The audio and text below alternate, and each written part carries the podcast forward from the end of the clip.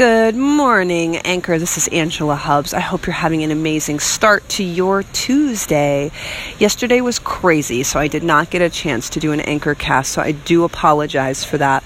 Part of uh, part of the day yesterday, we got up, we finished up the last few events in there in the Bahamas at the hotel, and then we we spent a couple moments just enjoying decompressing and we we ended up taking the rapid river. So you know what a lazy river is, right? Well, the rapid river has rapids, so it was kind of fun. You know, it was like really nice and just floating around and then woo, and then nice and floating around and then woo. It was great. It was really great. So um, I'm at the airport and I'm getting ready to go home. And it's always a great idea when you're traveling or when you're um, when you're doing something different, when you're going back to life and you're going back to, you know, the normalcy, look at something you can take back with you about the experience that you had.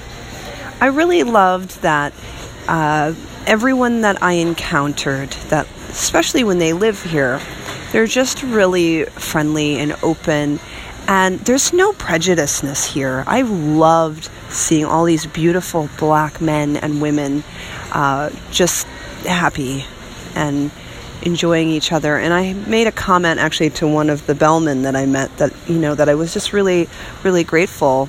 And I just thought it was really beautiful to see so many black people living and loving their lives. And he said, you know, as, as, as expensive as it is, as you know, challenging as it is to live here, I never would move to the United States. And I said, why?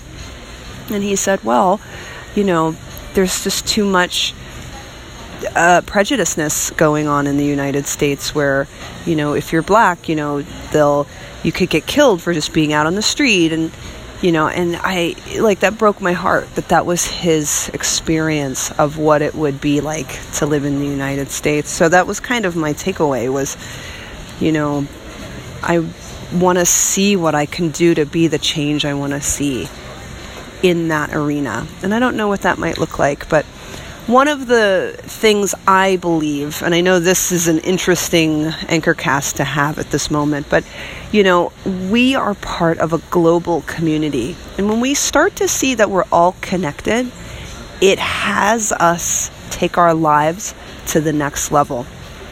I think there's four areas of your life that you need to look at your mindset, your body, your relationships, and your money. And when we look at relationships, this is relationships with yourself, relationships with your significant others, this is relationships with the planet and our environment, and it's our relationship with each other. And when we start to see each other as an other, like that person is separate from me, those people are different from me, that's where our problem lies. The truth is, we are all connected. And when we're disconnected, when we're, for lack of a better word, when we're selfishly in our own self, in our own worlds, in our own lives, we're not able to share the beauty within us with, with everyone, with the rest of the world. I know this took an interesting turn, but that was kind of my thought about being here and what I took away. So I wanted to share it with you, and um, I'd love to hear your thoughts on it. I know this it's not about race per se; it's more about our viewing each other as other. And so, as a nugget to take with you today, start to look at where you get to connect with other people. Where are you?